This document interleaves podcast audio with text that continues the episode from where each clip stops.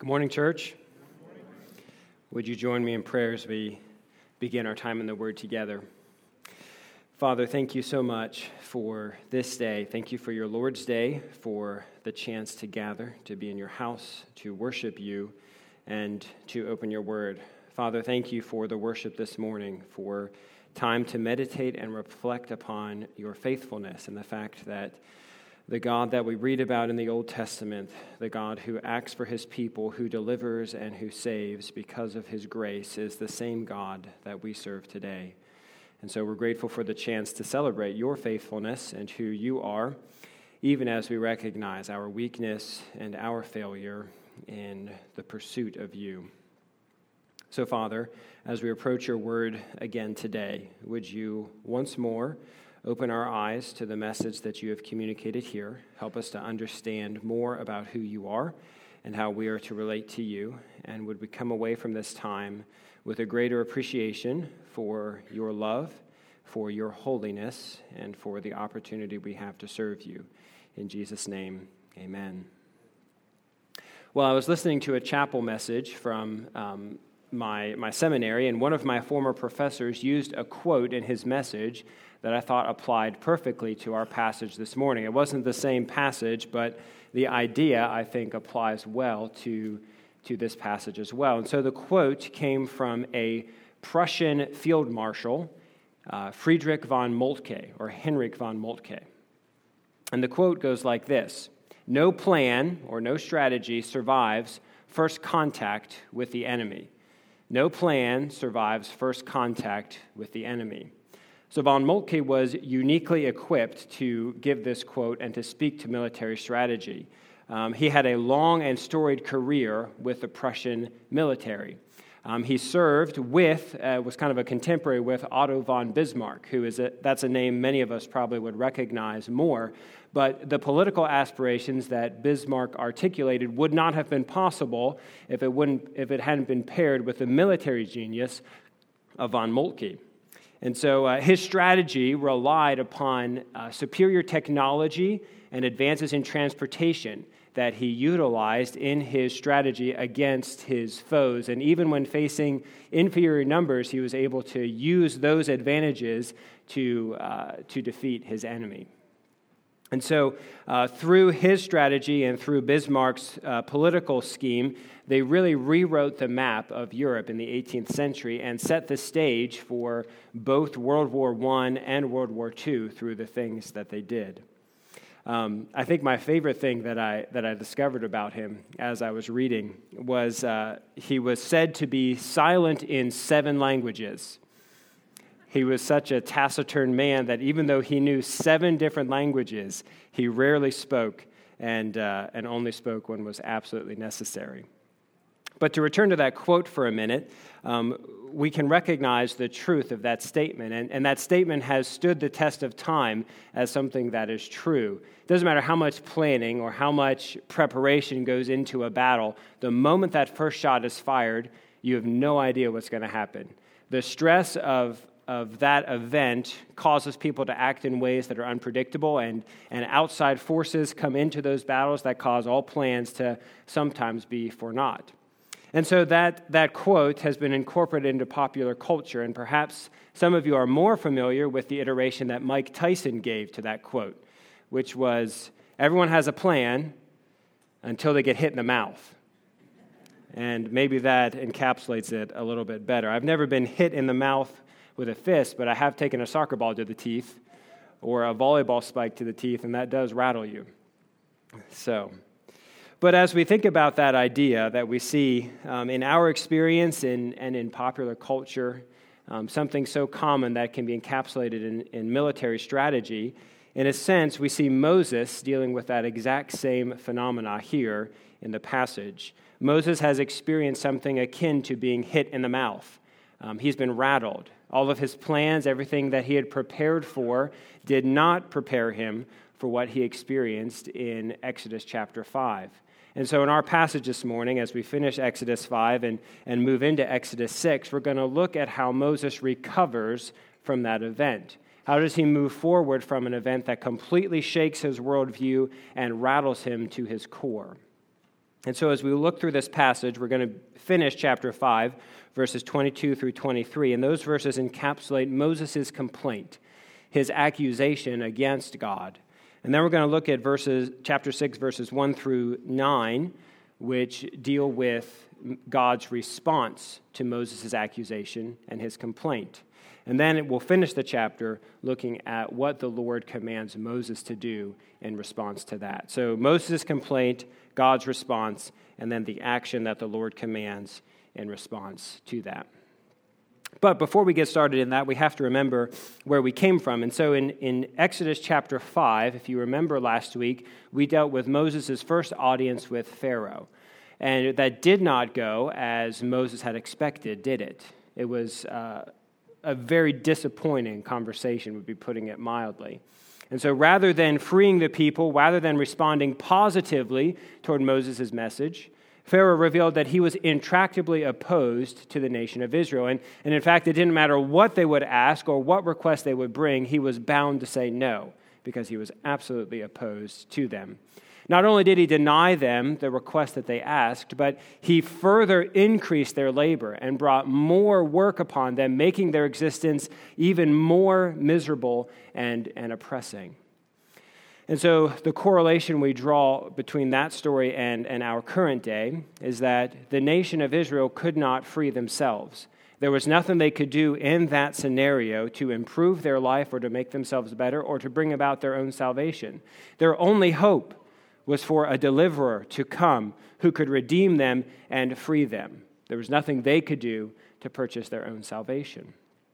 And so, in the same way, we view that in our own lives, where when we are left in our sin apart from Christ, our existence is a miserable existence of bondage, pain, suffering, and death. And we as well are in need of a deliverer, someone to come and to redeem us. And that Redeemer um, is Christ. He has come and has paid the penalty for our sin. And if we give our allegiance to Him, and if we make ourselves slaves to Christ, it is through Him that we find real freedom from the bondage of sin. And so, with, with that as background and context, we pick up in chapter 5, verse 22, and we see Moses' reaction to this first interview with Pharaoh that has not gone as he expected. Then Moses returned to the Lord and said, Lord, why have you brought harm to this people?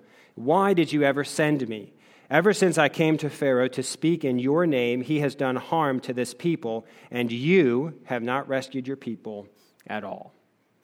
So Moses is in a particularly low position as he comes before the Lord here, and you'll notice that there are two issues that he comes to the Lord with, two questions. First, he asks, Why? Why did you do it this way? Why did you bring me here and why did you bring harm on this people? But then the second thing he says is actually an accusation, and I don't want you to miss that.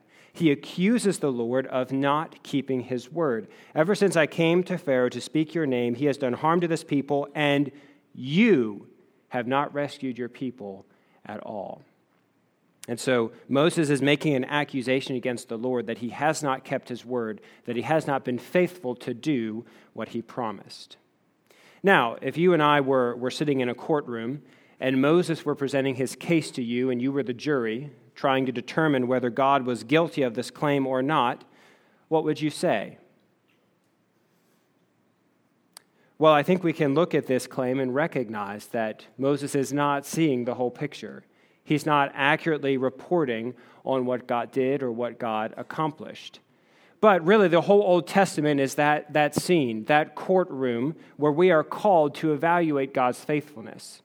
The faithfulness of God is a main theme throughout all of the Old Testament, but it's especially true in Exodus as well. If you remember back to our very first week when we talked about Exodus chapter 1, we saw that Exodus 1 functioned as a vindication of God's faithfulness. Remember the promise that God made to Abraham that I will give you a land, a people, and a worldwide blessing. And Abraham died without having any of those things. And so when we pick up in the beginning of Exodus, we see that God is bringing about a nation, a people for Abraham. He is fulfilling that promise to Abraham. And so his faithfulness is vindicated as he goes through Exodus, seeking to also create a land for this nation that he is building as well. And so the issue of God's faithfulness, whether or not God will keep his word, is a key part of the whole Old Testament and especially the book of Exodus. And so Moses puts his finger right on that issue with this accusation, and he accuses God of not keeping his word. But you and I, as objective readers, can look at that claim and, and recognize that Moses is way off base, right? It's not that God hasn't kept his word. It's not that God hasn't done what he said he would do. What has happened? The only thing that has happened is that God didn't do what Moses wanted him to do. That's the only thing that's happened in this story. God has been the same. God's word has not changed. His promise remains for the people. The thing that has changed is simply that God didn't do what Moses wanted him to do. And so, rather than an actual accusation against God, what this is more akin to is a child throwing a fit. You didn't do what I wanted. I wanted you to do it this way, and you didn't do it that way. And so now I'm angry at you because you didn't do what I wanted you to do. Think about what Moses is upset about here.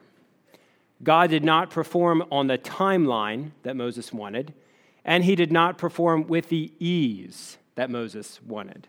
Moses expected that his obedience to God would be quick, or that God's deliverance would come in a timely and quick manner, and that it would come with ease. That he would walk into Pharaoh, he would throw down his staff, and Pharaoh would immediately let the people go, right? That's what he expected to happen. And instead, what happened? It wasn't fast, and it wasn't easy.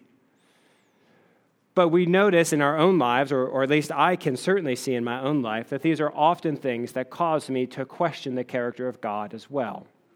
And so, while it can almost be humorous to watch Moses playing out this scene in, in, his life, it's not humorous to see those things reflected in my own heart. And to know that often my relationship with the Lord expresses this same level of frustration with Him for things that are completely um, irrational. We, there is nothing that causes us to question God's plan and goodness more than hardship or suffering, things not going our way. And so, the first thing I want us to do this morning as we look at these concerns that Moses raises is I want to vindicate the faithfulness of God.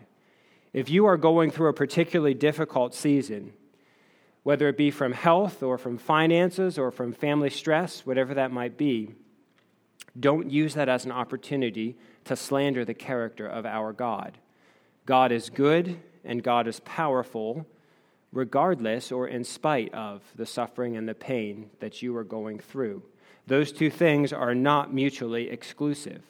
At times, the plan of God ordains for there to be hardship and suffering in our lives, and He uses that to accomplish His glory and His plan.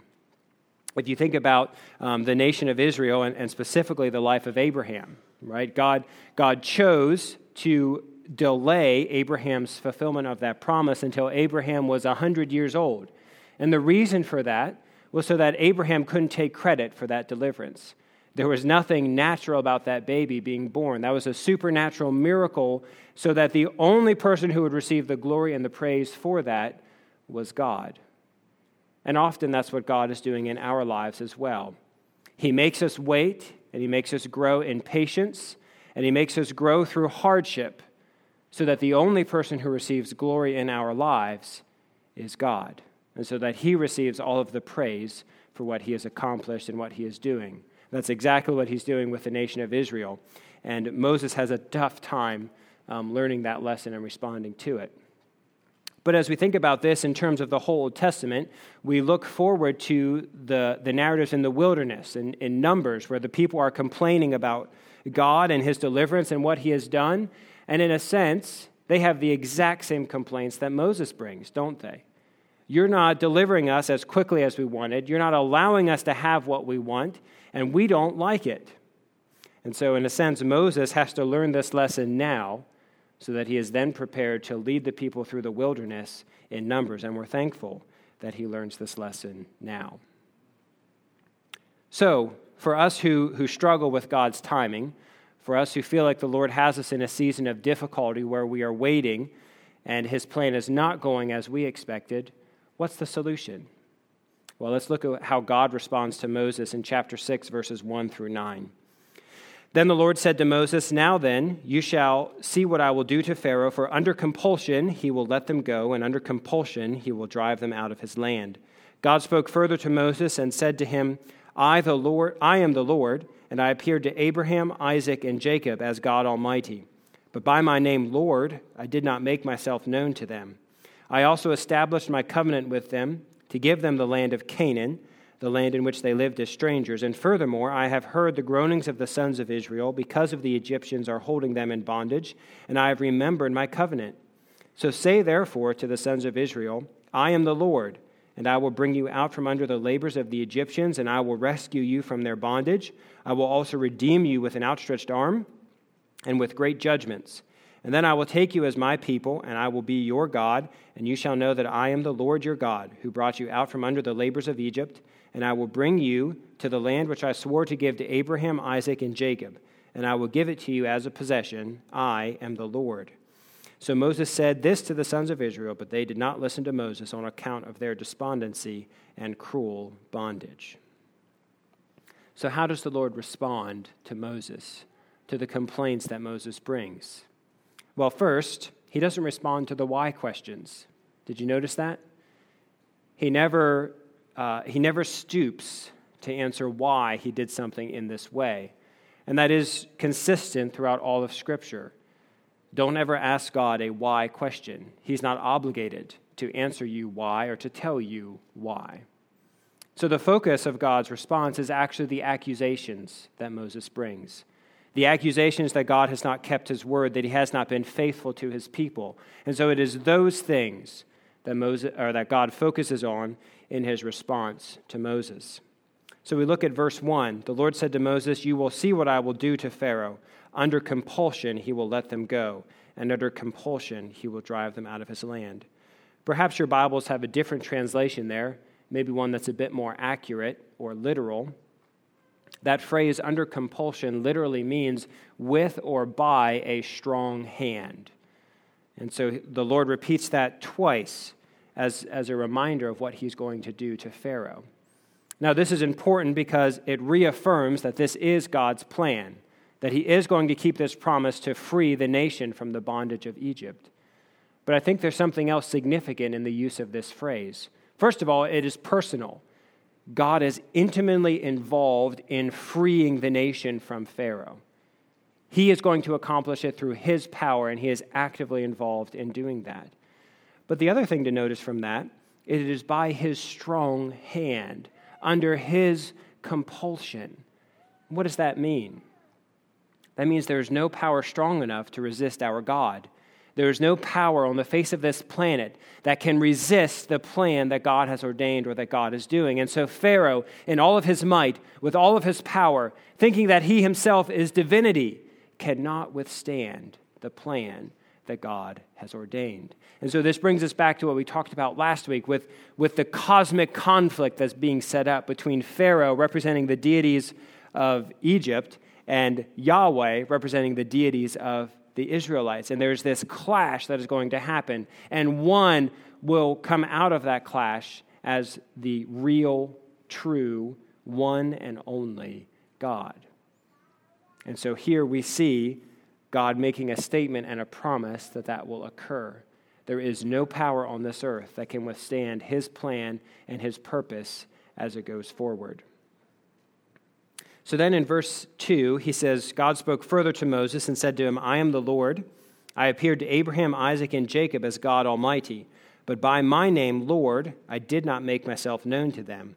And I established my covenant with them to give them the land of Canaan, the land in which they lived as strangers.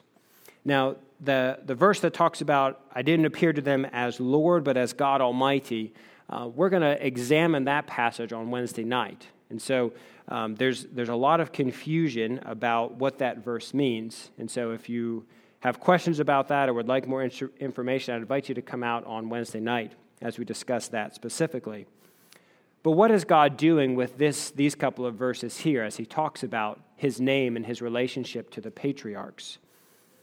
Well, he's talking about the continuity that exists between the promises that he made to the patriarchs and the promises that he is giving to Moses. And so, in a sense, remember, he is vindicating his faithfulness. He is vindicating the fact that those promises he made back then, he is going to deliver on them now. And so there is continuity between the promises he made to the patriarchs and what he is doing for Moses in, in the current day. But in a sense, you can almost hear a subtle or gentle rebuke to Moses in this passage, can't you? Moses, these men received a promise from me, and they died without ever receiving or seeing any proof of that promise.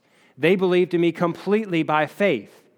And yet here you are on the cusp of my deliverance and seeing what I'm going to you, and you don't have enough faith to believe that I can accomplish what the promise that I've made to these men. And so there's a vindication of his faithfulness that those promises he made to those men, even though they didn't witness it or see it, God is bringing through in a different generation to a different group of people.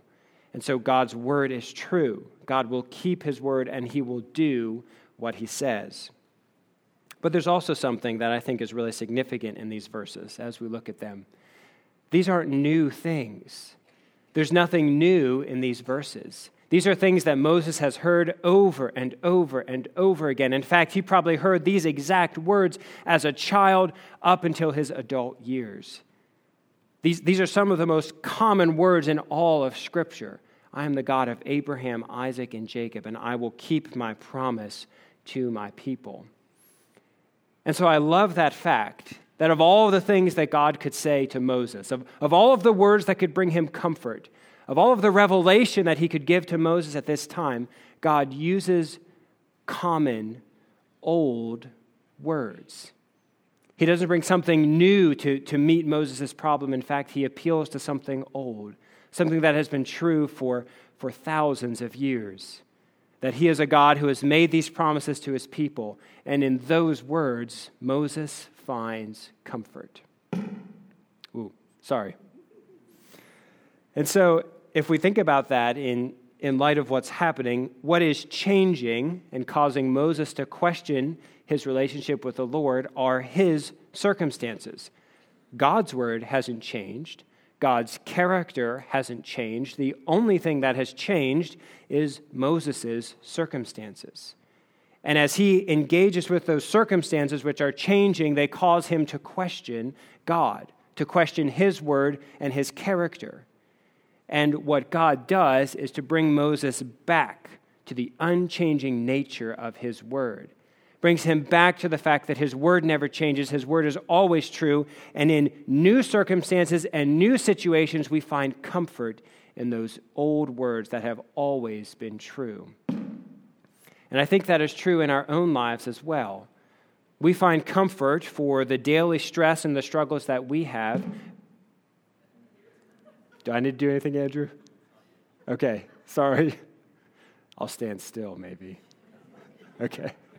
Um, so, it, as we deal with changing circumstances and difficulty, we find comfort in the old words of Scripture. We don't need new revelation, we don't need new things from God.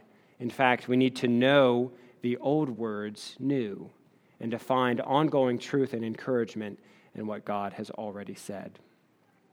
So, as Moses goes, or as God goes on from there, notice what he says in verses 5 and on. Furthermore, I have heard the groanings of the sons of Israel, because the Egyptians are holding them in bondage, and I have remembered my covenant. Say therefore to the sons of Israel, I am the Lord, and I will bring you out from under the labors of the Egyptians, and I will rescue you from their bondage. I will redeem you with an outstretched arm and with great judgments, and then I will take you as my people, and I will be your God, and you will know that I am the Lord your God, who brought you out from under the labors of Egypt and I will bring you to the land which I swore to give to Abraham, Isaac, and Jacob, and I will give it to you as a possession. I am the Lord. Did you notice what was repeated throughout that section over and over again? I am. I will. God's entire uh, section is focused on what he is going to do for the people. These are all things that I'm going to do for you, all ways that I'm going to fulfill this promise. You just need to wait and to watch me act. But the other thing we hear repeated throughout there is three or four different times Yahweh says, I am the Lord. I am the Lord. Now, why is that an important thing for him to repeat as he goes through this passage? Well, in a sense, the things that he is claiming to be able to do, freeing the people, delivering them from their bondage, are only possible if he is God. If he has the power of divinity, then he can do those things. And so the claim, I am the Lord, backs up or supports all the things that he says he is going to do. And so, if we think about that on the flip side of that, what we look to in this life to redeem us or to deliver us in moments of hardship and trial are the things that we have ascribed divinity to. And so, it is only those sorts of things that have the power of divinity in our lives. So, whatever we ascribe the power to free us and deliver us, those are the things that we view as divine or having the power to save. And so here God claims that once again. And so we're back to the conflict the conflict between God or Yahweh and the other gods of the universe. Which one will you turn to, and which one will be able to deliver you, and which will you turn for salvation? So that's the Lord's response to Moses' accusations. Are you going to keep your word? Are you going to be faithful?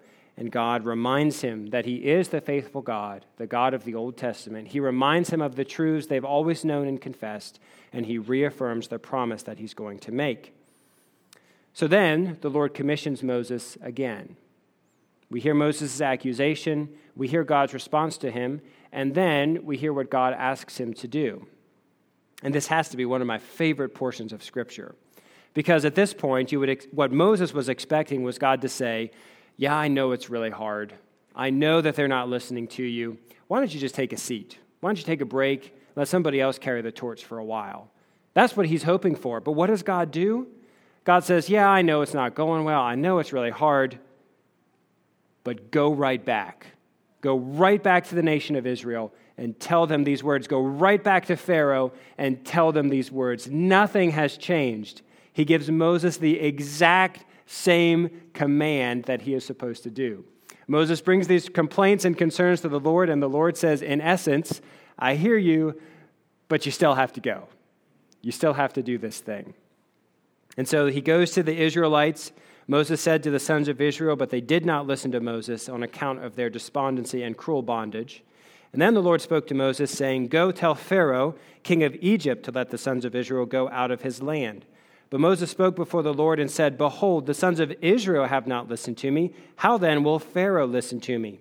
For I am unskilled in speech. And nevertheless, the Lord spoke to Moses and to Aaron and gave them a command concerning the sons of Israel and Pharaoh, the king of Egypt, to bring the sons of Israel out of the land of Egypt. And so Moses goes right back to where he was fleeing from. God doesn't give him any room. He says, This is what you need to do. But look at the reaction that he gives, or the response that he gives to the Lord's command. Behold, the sons of Israel have not listened to me, but how then will Pharaoh listen to me, as I am unskilled in speech?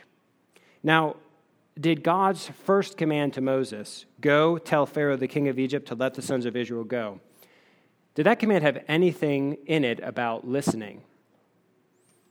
No. No, there wasn't anything in it about listening. He just said, Go tell Pharaoh these words. And so Moses introduces the fact that Pharaoh won't listen to him as an excuse or a reason for him not to go. But God's, God's command didn't say, Go and talk to Pharaoh as long as he listens to you or so that he listens to you. But his command was just go tell Pharaoh. Whether he listens to you or not is not important to your obedience. What is important is simply that you obey what I say and that you go and you report the message faithfully that I have given you to say. And so, this is a classic example of, we, of what we like to do whenever God gives us a command or asks us to obey Him. We insert things and excuses and qualifications that get us out of the obedience. And it sounds really good, doesn't it? I already did this once. Pharaoh didn't listen to me the first time why would I bother and waste my time doing it again? But again, that's not what the Lord has told Moses to do. All that the Lord has said is go and tell Pharaoh these words and this message. And I think it's a wonderful reminder for us as we walk with the Lord to, to remove those qualifications, those restrictions to our obedience, and to embrace a wholehearted walk with Him and love for Him. The bottom line with what Moses has done here is he has introduced concern about results into his willingness to obey. so he's only willing to obey if the results are good. And God says, The results are in my hand. Whether Pharaoh listens to me or not is my job. Your job is just to tell. Your job is just to obey what I've asked you to do. And I need you to leave the results in my hands. That's a wonderful reminder for us as we seek to obey. So often we get concerned about the results. We get concerned about the big picture things that we can't control. And that keeps us from doing the little things that God has called us to and the things where we can obey and be faithful in what He has asked us to do.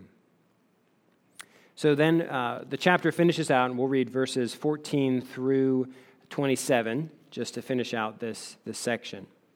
So these are the heads of their fathers' households, the sons of Reuben, Israel's firstborn, Hanoch and Pallu, Hezron and Carmi. These are the families of Reuben. And the sons of Simeon, Jemuel, Jamin, Ohad, Jashin, Zohar, and Shaul, the son of a Canaanite woman. These are the families of Simeon. And these are the names of the sons of Levi according to their generations Gershon, Kohath, and Merari. And the length of Levi's life was 137 years, and the sons of Gershon, Libni, and Shimei, according to their families. And the sons of Kohath, Amram, Izhar, Hebron, Uzziel, and the length of Kohath's life was 133 years. And the sons of Merari, Mahli, and Mushi. And these are the families of the Levites according to their generations. Now Amram married his father's sister, Jochebed, and she bore him Aaron and Moses. And the length of Amram's life was 137 years. And the sons of Izhar, Korah, Nepheg, and Zichri. And the sons of Uzziel, Mishael, Elzaphan, and Sithri. And Aaron married Elisheba, the daughter of Amminadab, the sister of Nahshon, and she bore him Nadab and Abihu, Eleazar, and Ithamar. And the sons of Korah, Assir, Elkanah, Abishaph, and these are the families of the Korahites. Now Aaron's son Eleazar married one of the daughters of Putiel, and she bore him Phinehas. And these are the heads of the father's household of the Levites according to their families. Now, verse 26 and 27 are key. It was the same Aaron and Moses to whom the Lord said, Bring out the sons of Israel from the land of Egypt according to their multitudes. And they were the ones who spoke to Pharaoh, the king of Egypt, about bringing out the sons of Israel from Egypt. It was the same Moses and Aaron. So, what point is Moses trying to get by inserting this genealogy? Now, it's a heavily redacted genealogy, right? Not only does it not go through all 12 tribes, it just does a very brief look at Reuben, a very brief look at Simeon, and then a long version of Levi. But uh, it's also very focused in Levi's family on Moses and Aaron and their descendants. Well, there's a couple of key players in this genealogy, and you may be, those of you who have read through the Old Testament, you've probably recognized some of those names. We hear Korah mentioned, who famously rebels against Moses in the wilderness.